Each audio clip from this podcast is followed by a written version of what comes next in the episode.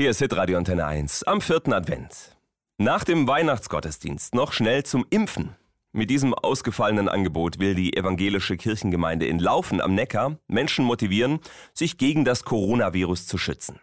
Die Idee kam Wolfram Theo Dünkel von der evangelischen Kirche bei seinem Booster-Impftermin. Da kam ich dort mit dem Impfarzt ein bisschen ins Gespräch und er hat mitbekommen, dass ich bei der Kirche arbeite und hat dann gemeint, ob wir nicht auch mal eine Impfaktion im Gemeindehaus machen könnten. Ja, Dünkel fand den Vorschlag so gut, dass er ihn direkt in den Kirchengemeinderat eingebracht hat. Alle waren dabei.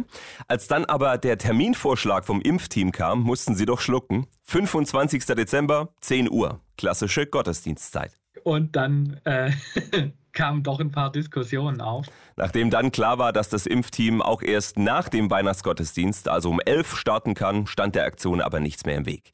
Negative Reaktionen aus der Kirchengemeinde gab es bislang keine. Und Wolfram Theo Dünkel freut sich schon auf einen schönen Weihnachtsgottesdienst und die anschließende Impfaktion. Kleines Weihnachtsgeschenk von uns als Kirche an unsere Stadt. Man muss kein Kirchenmitglied sein, man muss nicht in den Gottesdienst gehen. Man muss uns nicht mal gut finden und kann sich da dann aber seine Impfung abholen. In Laufen am Neckar kann man sich direkt nach dem Weihnachtsgottesdienst am 25. Dezember gegen Corona impfen lassen. Start ist um 11 Uhr, eine Anmeldung vor Ort genügt.